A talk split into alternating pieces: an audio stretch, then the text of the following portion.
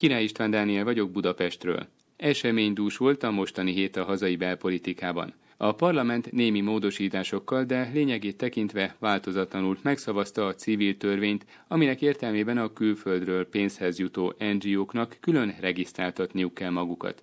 Vagyis ha az országhatáron kívülről érkezik a szervezetnek legkevesebb 7,2 millió forintos támogatás, attól kezdve saját magára a külföldről támogatott szervezet minősítést kell használnia. A Társaság a Szabadságjogokért és a Magyar Helsinki Bizottság jelezte, polgári engedetlenségbe kezd, és nem regisztrálják magukat. Ettől függetlenül azonban, mint eddig is, gazdálkodásuk finanszírozási részleteit nyilvánosságra hozzák.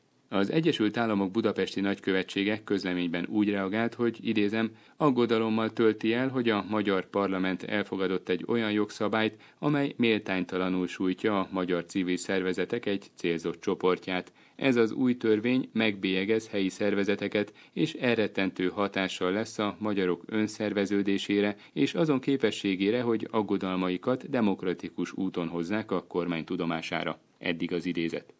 Kötelezettségszegési eljárást indított Magyarország ellen az Európai Bizottság, amiért nem hajtja végre az uniós belügyminiszterek tanácsának 2015 őszén hozott döntését, és nem kezdte meg 1294 menekült áthelyezését Görögországból és Olaszországból. Szijjártó Péter külgazdasági és külügyminiszter szimpla zsarolásnak nevezte a bizottság lépését, hozzátéve Magyarország ennek ellenáll és egyetlen illegális bevándorlót sem enged be.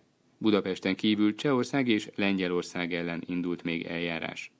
Nigel Farage angol politikus, a brit uniós kilépés egyik atya, magyar időknek nyilatkozva azt mondta, Magyarország egy szuverén állam vagy az Európai Unió tagja, a kettő nem működik egyszerre. Biztos vagyok benne, hogy a miniszterelnökük valójában szívesen távozna az Unióból.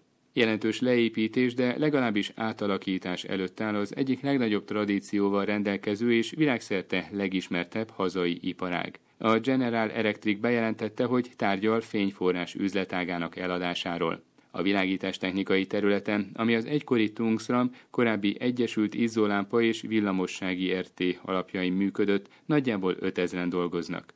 A GE egyébként idehaza 12 gyárat, 5 kutatásfejlesztési központot és 3 üzleti központot üzemeltet, 13 magyar nagyvárosban, munkavállalóinak száma pedig meghaladja a 10 ezer főt.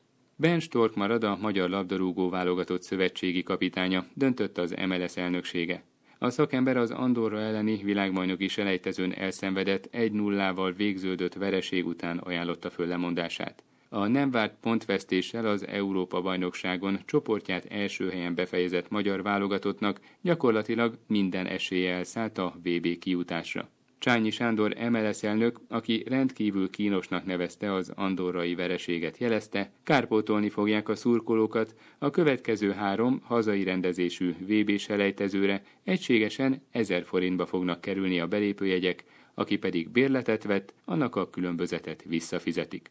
Az elmúlt percekben Király István Dániel tudósítását hallották Budapestről.